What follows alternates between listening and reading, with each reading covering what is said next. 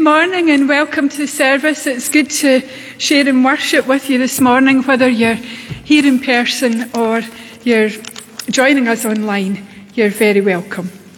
Uh, there's been uh, some changes in the COVID restrictions, so we've been able to remove uh, the ropes off the pews, but we would ask that you please still um, keep one metre distancing from other households and uh, we still require to wear masks. With that in mind, um, we're about to start serving teas again and operate the minibus, but to do that we will need um, more volunteers to help. Hopefully both these things will be back up um, from next week.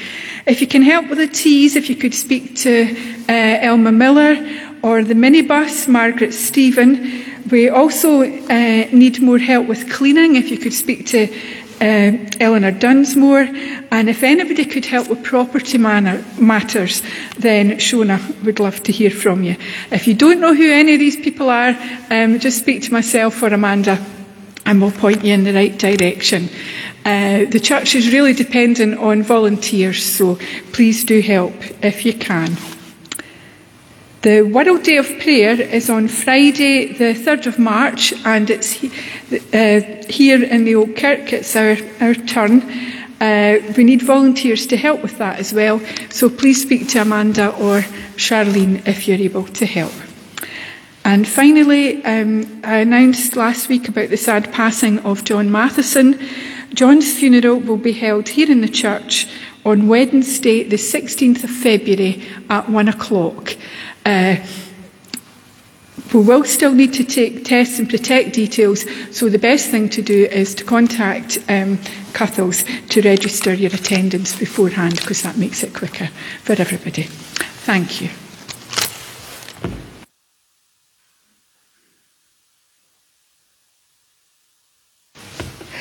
Oops. Mask. Well, good morning, everybody. How are we all? Yeah? Well, I woke up this morning to a lovely winter wonderland up in Sloman, and everything was very white and beautiful. Um, I didn't feel that way when I got into the car right enough, and I had to drive through my drive and think how slushy is the, the road's going to be. But I'm here, and I'm so happy to be here. So I think this morning it'd be nice if you could speak to those around you and just give a little bit of a brief of how you're feeling this morning.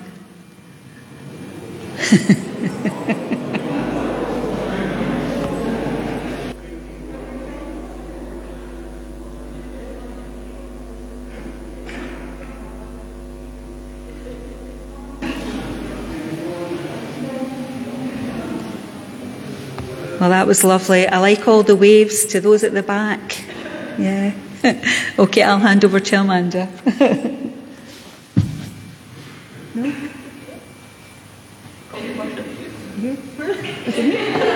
Sorry.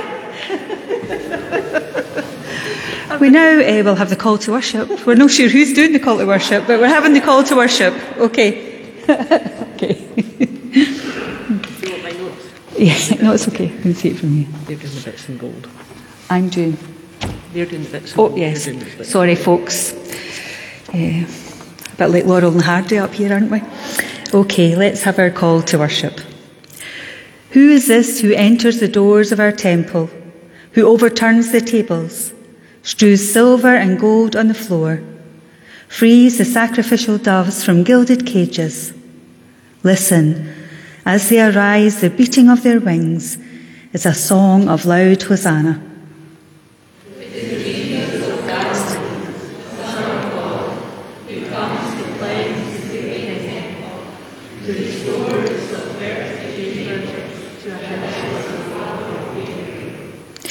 Then let us open the doors of our hearts even wider, so He can cast out the thieves who would take what is sacred and tender and turn it into hard as gold in a fist.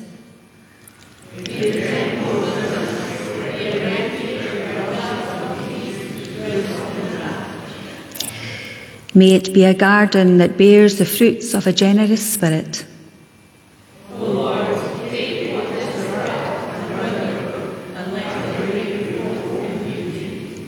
For thine is the kingdom, and the power, and the glory forever.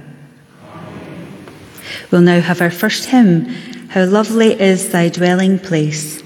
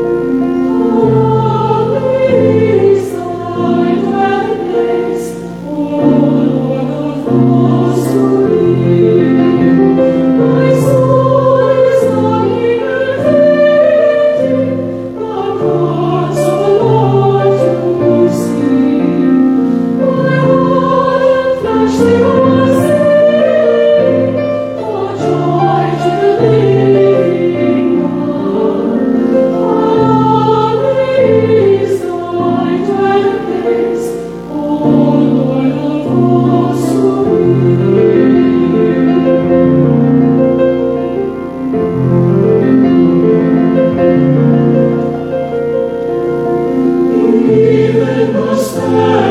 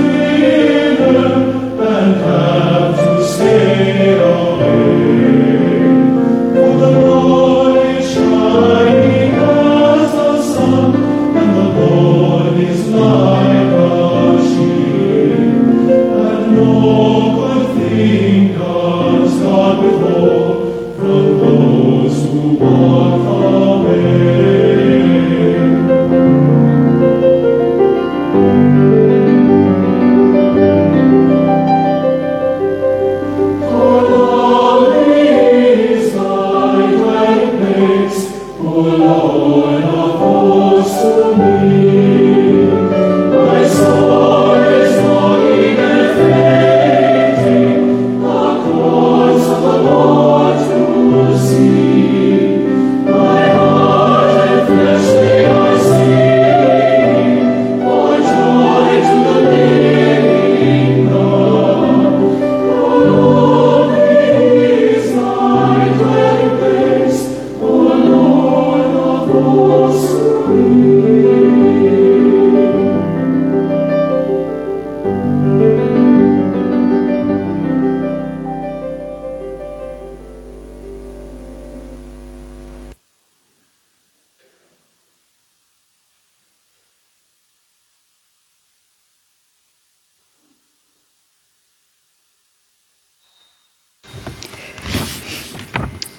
us now come together in prayer.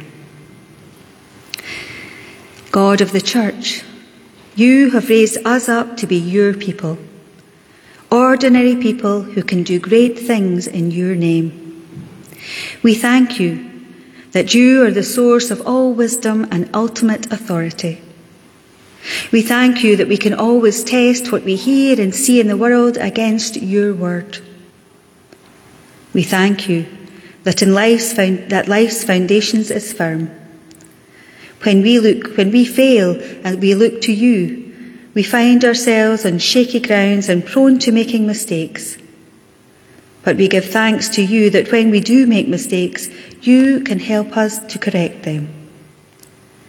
We thank you too that when we walk closely with you, our lives have integrity and meaning that can help bring ourselves and others into a closer relationship with you. What an impression you have made on our lives. Through faith, you continue to impress upon us the supreme wisdom of God, gracious and fair. Forgive us when our actions or our words don't marry with our calling.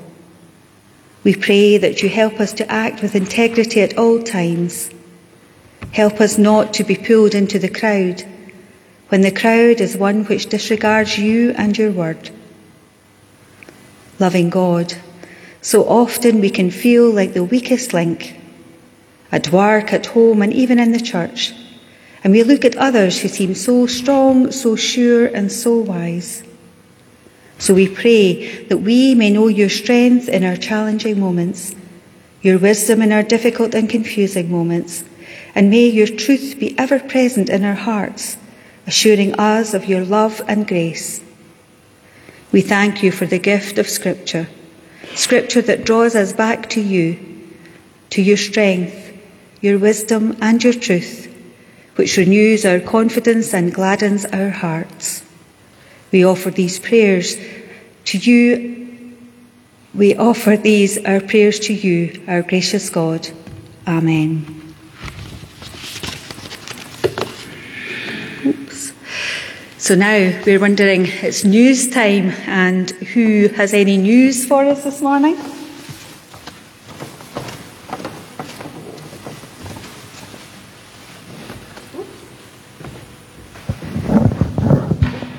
I'm so happy that you've got news. Tell me.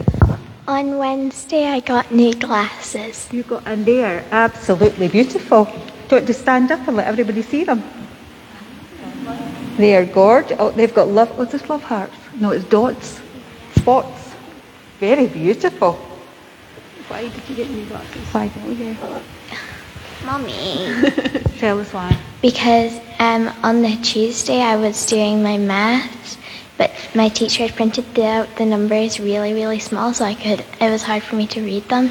So I went like that, and then the leg of my glasses came off. The leg of your glasses came off. I'm going to admit that I had to do a big presentation at work.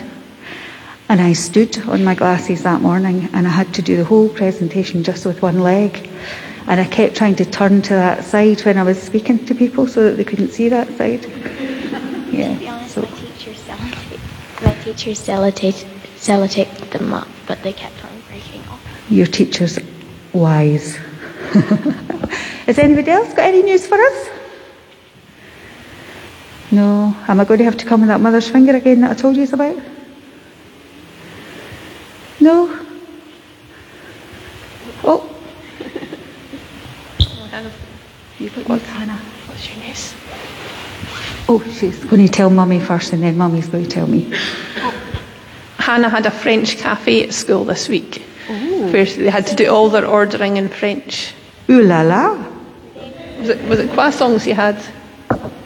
Croissants. Lovely. And did you enjoy it? Yeah. Was there jam and cream? No, just croissants. Lovely. Okie dokie. Nobody else?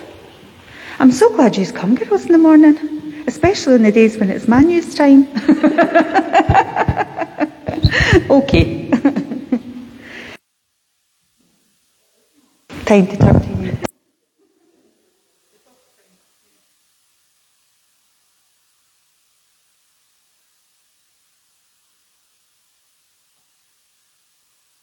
Out. Oh, and I'm on. Good morning, everybody. So, oh, sorry. Um, are we still on? So this morning, I'm going to get uh, Robbie to put the first picture up on the screen. This morning, we're moving on in John's Gospel and we're thinking about what comes next. And in John's Gospel, that's where Jesus cleanses the temple and drives out those. I'm in the wrong place. Eh? Will I stand over? Where's the best place to stand that's not going to whistle with microphones? Can you see me if I stand over here? Is that better? I'm not in the sun. No. Some people are nodding, some people are shaking their heads. There's not really any good place to stand this morning, is there? I'm not going to complain about the sun because it's lovely. Uh, what about if I stand over here? Is that any better? A wee bit better, right.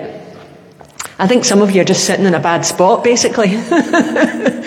So in John's Gospel, it moves on very quickly to Jesus cleansing the temple. So this morning, I want you to think. I want you to imagine you're there in the temple courts. It is Passover, and so it's really busy. There's lots of people, but at Passover, the people are required to give a sacrifice, and so they go to the temple, and they have to change their money that they go with to make their offering into this sacrificial animal, either a, a goat or a lamb or a dove, depending on how much money they've got. And so the, the temple courts are just a throng of people. You know, um, Princes Street pre COVID on a Saturday afternoon, or um, Sauchiehall Street if you're from the West on a Saturday afternoon. I used to hate going to Sucky Sauchiehall Street as a wee girl, and everybody, you just felt as though you were being crushed. Um, being a Glaswegian, that was where we went. So imagine the scene. And then suddenly you're aware of this kerfuffle. Something's happening. Money's getting scattered. Somebody's shouting, waving a whip, in this case in John's Gospel, and driving out the animals. What do you think? So you're there in the crowd. What do you think? Have a chat with your neighbour first of all. What do you think? How do you feel? What's the thoughts that are going through your head? What are the words that are on your lips? What do you think? Are you annoyed at what this person's doing and spoiling the atmosphere, spoiling your opportunity to go and worship? Are you wondering what's happening? Or are you are you joining them? Do you think it's wrong as well and, and you're joining in? Have a talk about it with your neighbour.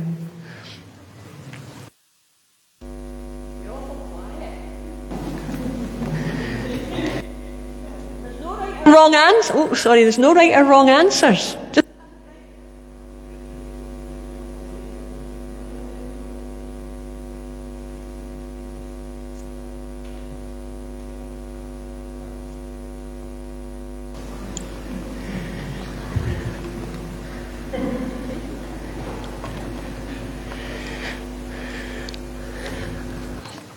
That's obviously a hard one. It's too quiet in here. Right, let's see what you think then. I just need to pick on you.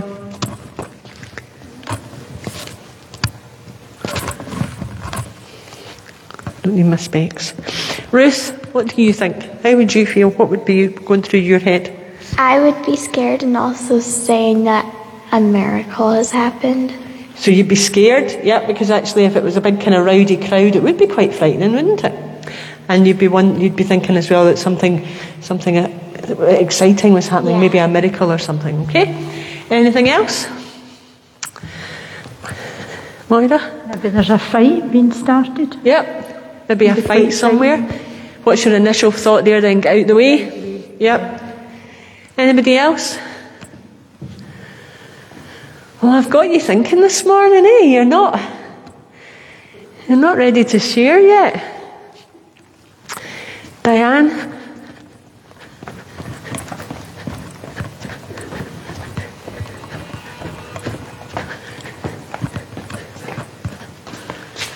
Thinking it seems wrong to me that they were changing money in the temple, but if you were used to going there and that's what had always happened, then you might wonder what the fuss was about.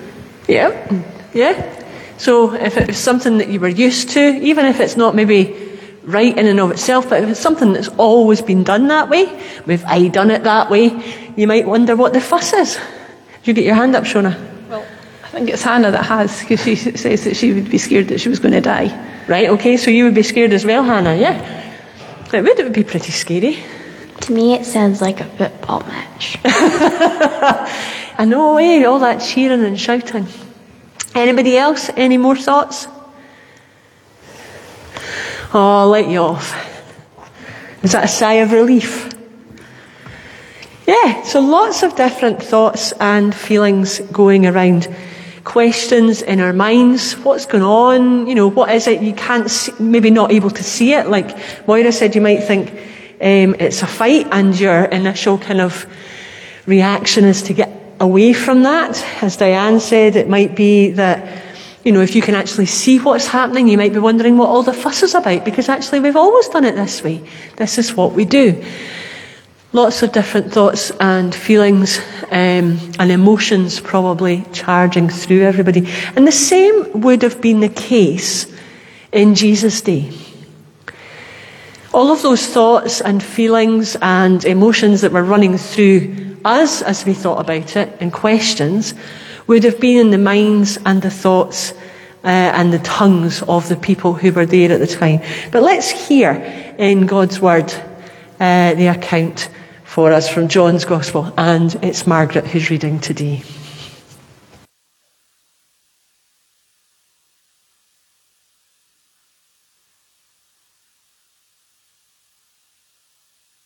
Oh, if I'm shaking, it's not excitement, it's cold.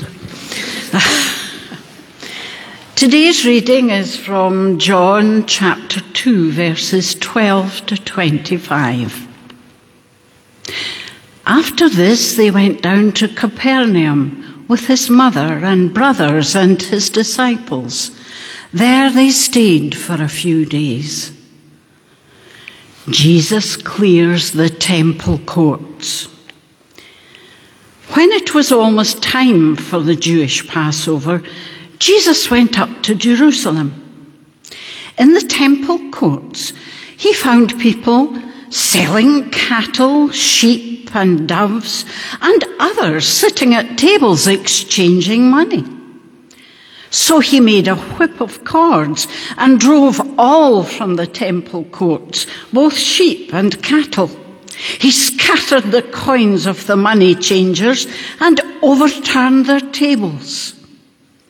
To those who sold doves, he said, Get these out of here.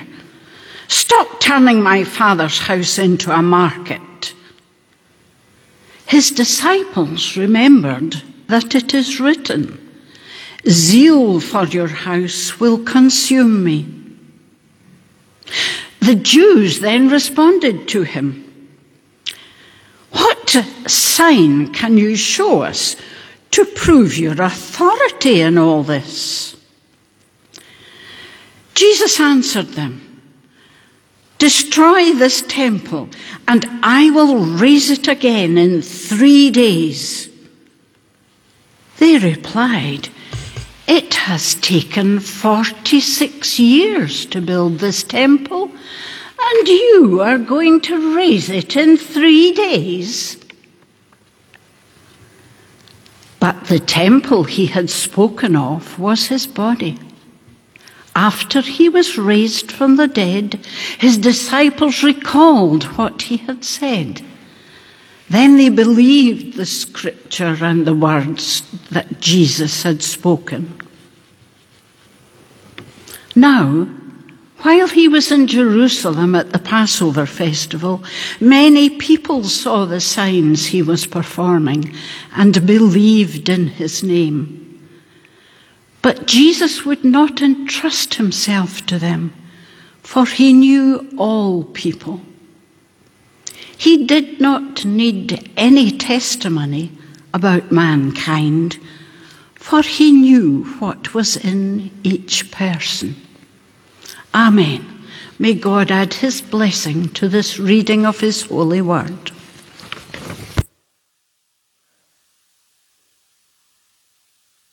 Margaret.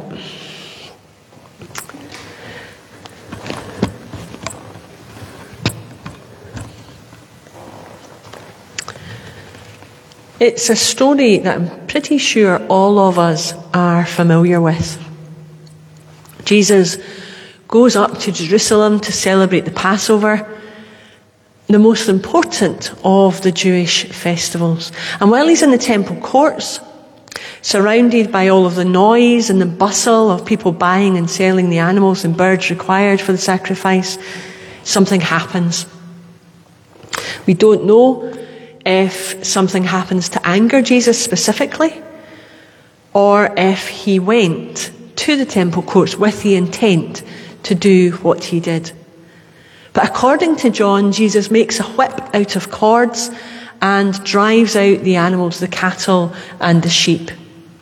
Then he walks across to those who change the money for those coming to worship and he skites their corn, eh, coins. He overturns the tables and you would hear the money falling on the, the flagstones on the floor of the temple.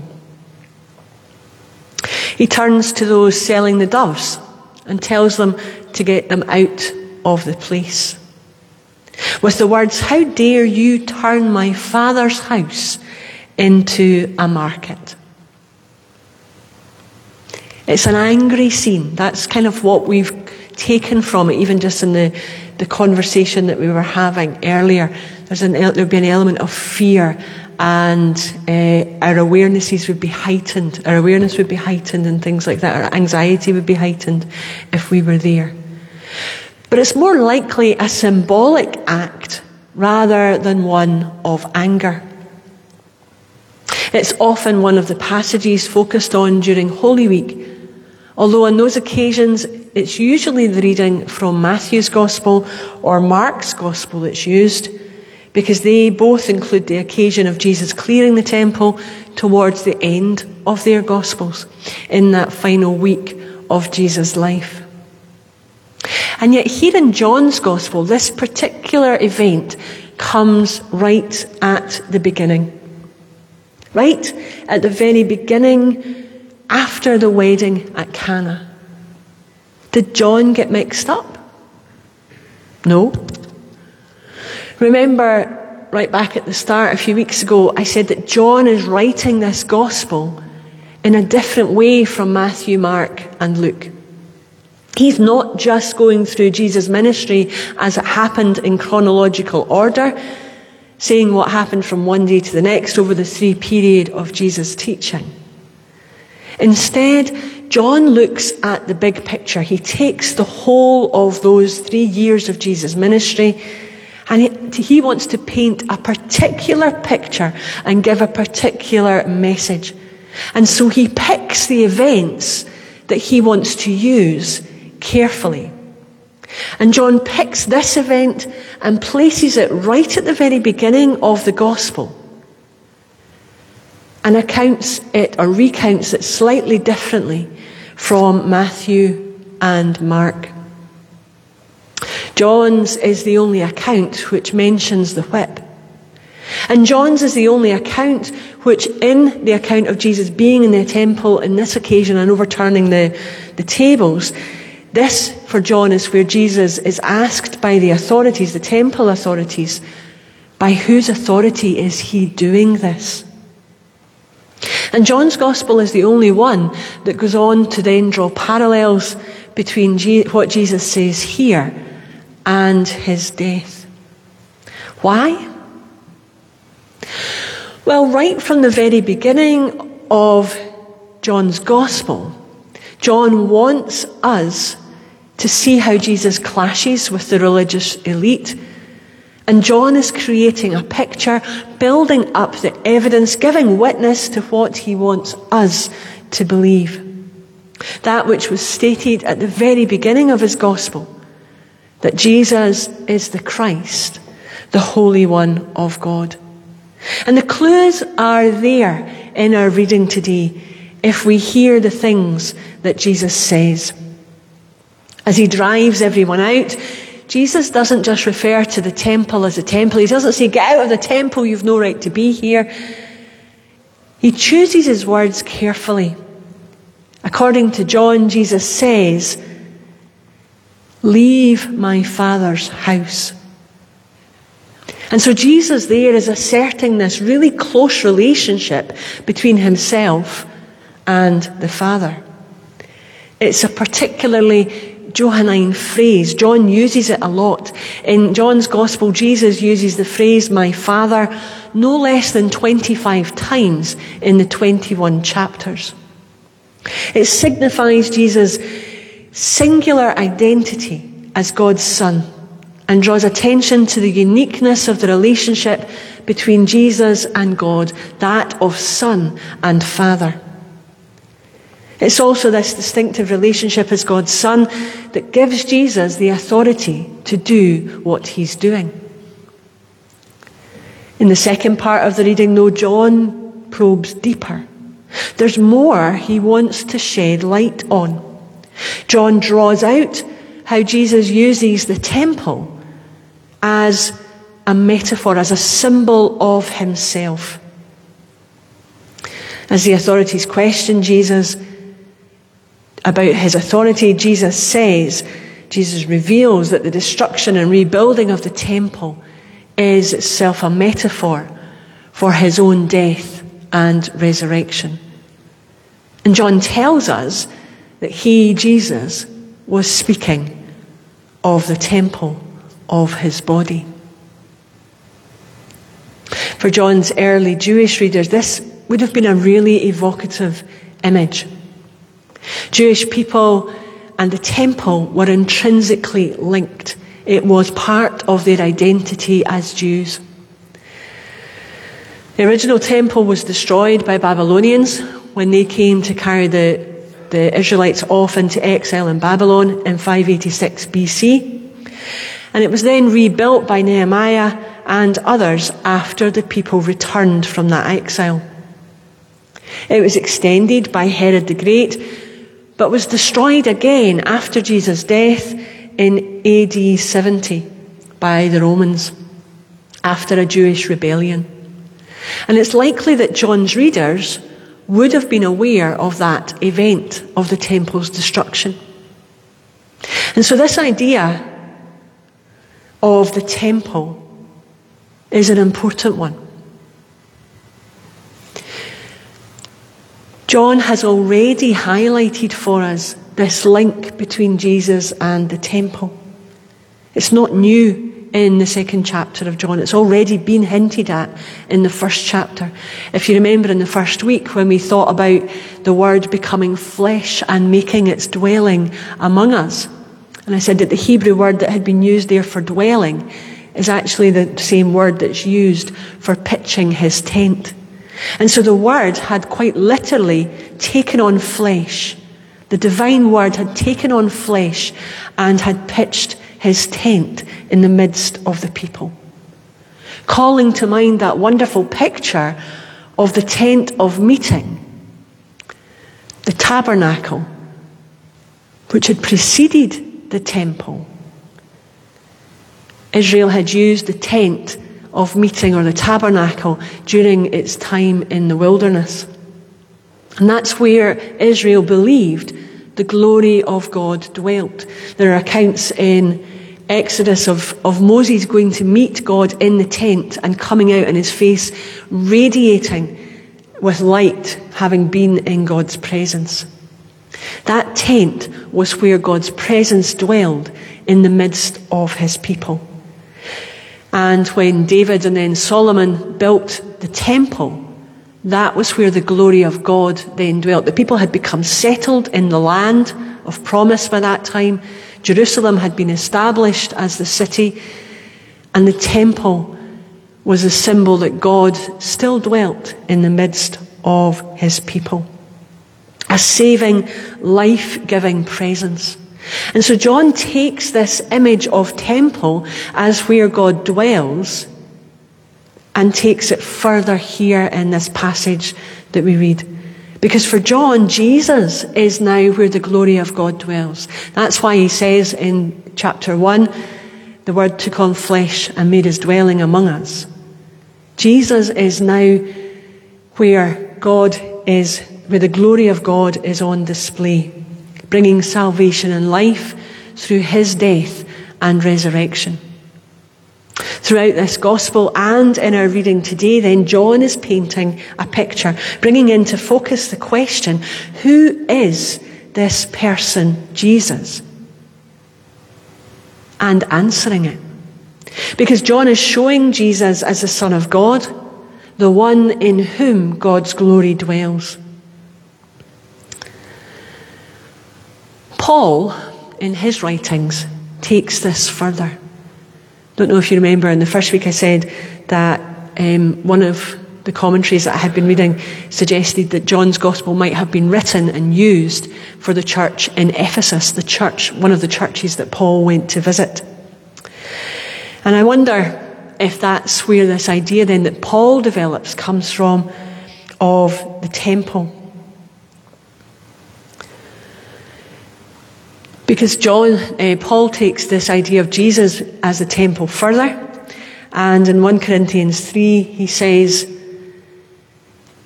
We are God's building.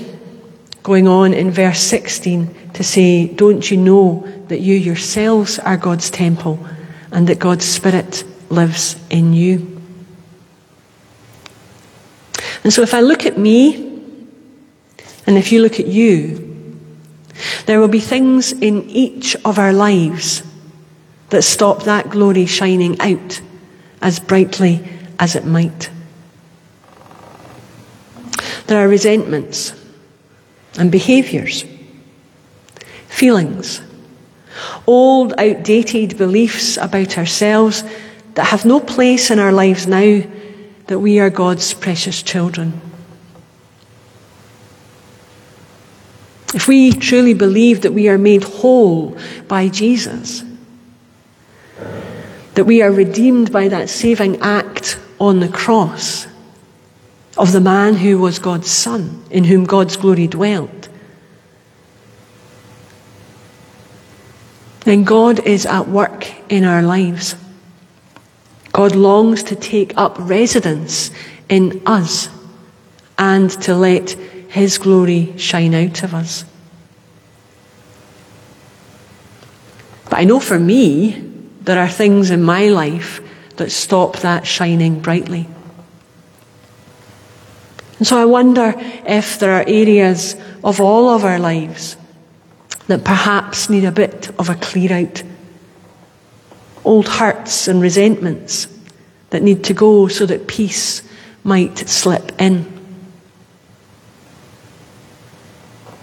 Or maybe there are still some areas of our lives where we and God still wrestle over who is in control. Perhaps trusting God is difficult.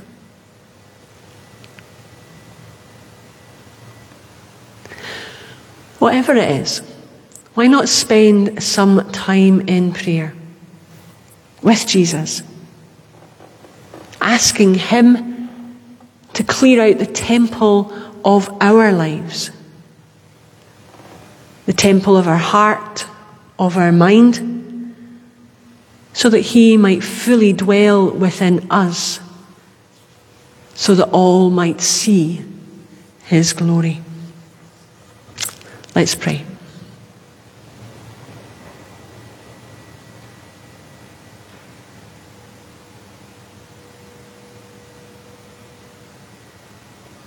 Father, in the silence,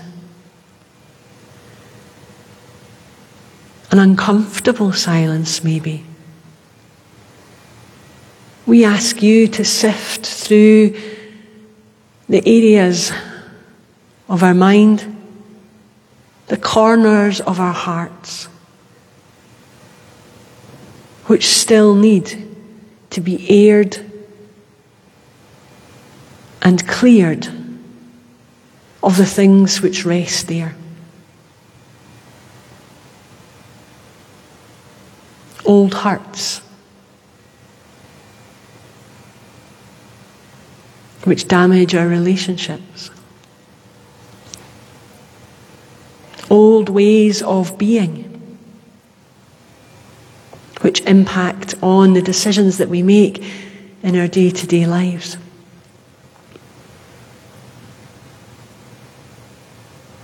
Strengthen us, Lord. Give us courage that together with you we might look deep into ourselves and allow you to unhook the things which bind us so that we might grow in our relationship with you and in our relationships with one another, so that we might learn just what it means to fully trust you with all of the areas of our lives. Lord, may we put our lives, our wills, everything into your hands, that you may do with us what you will. In Jesus' name, Amen. We're going to sing again. The Lord's my shepherd.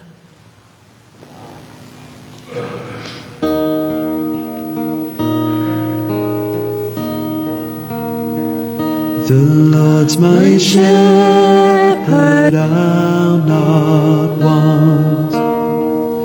He makes me lie in pastures green. He leads me by the still, still waters. His goodness restores my soul and I will trust still to trust in you. And I will trust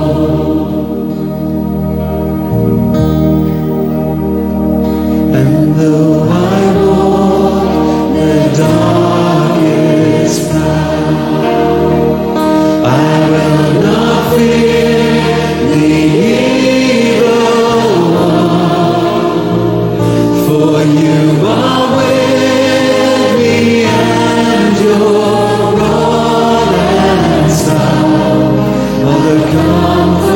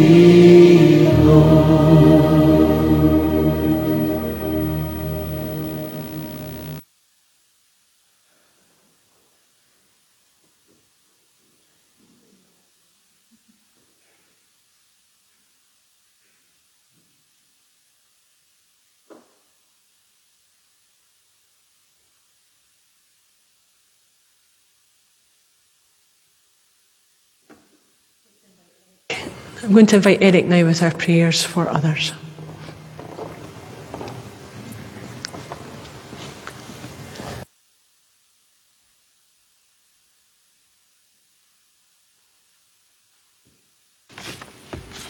Let's come together in our prayers for others. Let's pray. Both here and abroad, we remember this morning all who are suffering in the world at this time. For those in Tonga, who last week were hit by an earthquake, just weeks after the, the volcano eruption and tsunami which devastated their islands. We pray for those who lost homes and possessions, for those who lost families, relatives, and friends. Heal and comfort them at this difficult time and help them as they move forward, recovering their lives. We pray for those in Afghanistan who are without food. We see distur- disturbing pictures of mothers devastated as they watch their children suffering and dying through malnutrition and lack of medicines. We pray that the Taliban will allow aid being offered by other countries to reach those who need it so much. We pray for those who feel lost, those who are hurting through loneliness, illness, and bereavement. Send your comfort, your peace, and calming presence to each one of them. And encourage others to reach out to them to offer help and support. As we remember the passing of John Matheson, we give thanks for his long life here on earth and for his faithful service to you, Lord, and to this church as a committed elder and member of the choir. We pray for Morna and Maureen and the families here and in other parts of the country, and David in New Zealand. Comfort them at this sad time and in the days and weeks to come. And we remember another of our members, Annette Kelly, whose husband Peter's funeral was held yesterday. We pray for Annette and the family at this time and ask that you give them your comfort too. We pray for those who are ill at home, in hospital, and in care homes, especially those who are known to us and in our own congregation. We pray too for those who are waiting on test results or treatment. Let them feel your caring presence at these worrying times. And we pray too for those who worry about increasing bills and whether they will be able to heat their homes and put food on the table.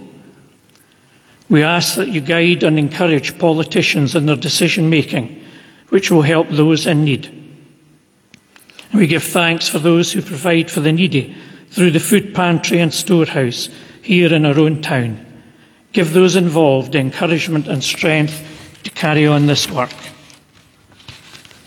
And we pray for peace in the world, especially during the tensions between Russia and the Ukraine.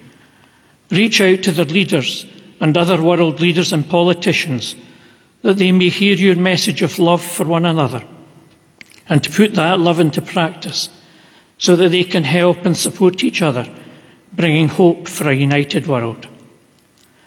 And for those now discussing the way forward with the union of the churches here in our town, intervene and guide and encourage them to make the right decisions soon so that we can begin build, to build a new church in Bo'ness.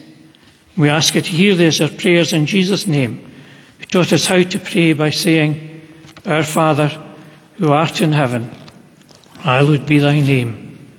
Thy kingdom come, thy will be done on earth as it is in heaven. Give us this day our daily bread, and forgive us our debts as we forgive our debtors. And lead us not into temptation, but deliver us from evil. For thine is the kingdom, the power, and the glory forever. Amen.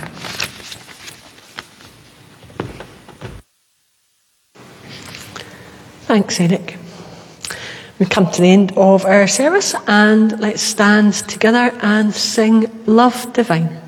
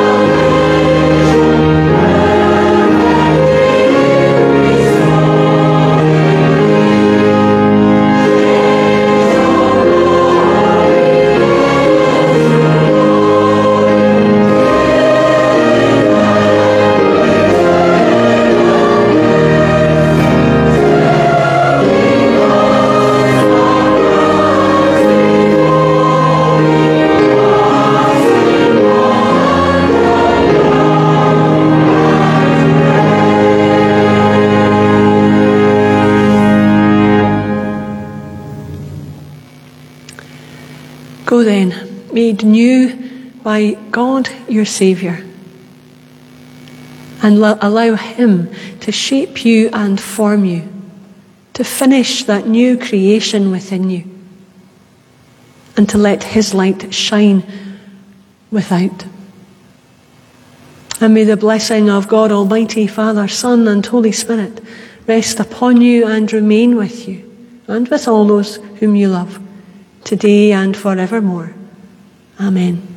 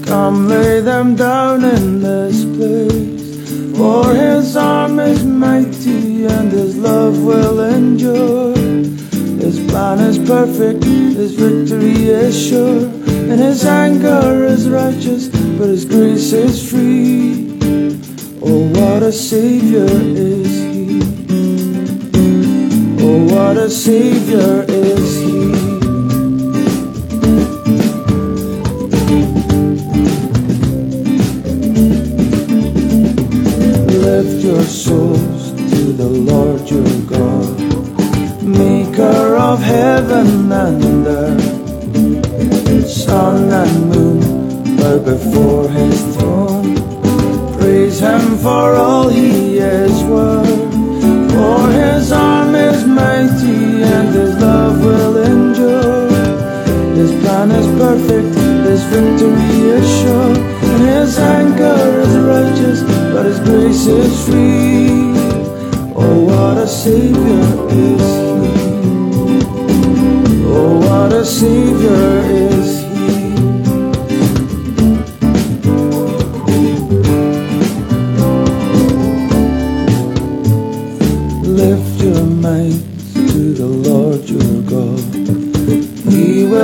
all your needs. Seek His wisdom, attend His words. Follow wherever he leads. For his arm is mighty and his love will endure. His plan is perfect, his victory is sure. His anger is righteous, but his grace is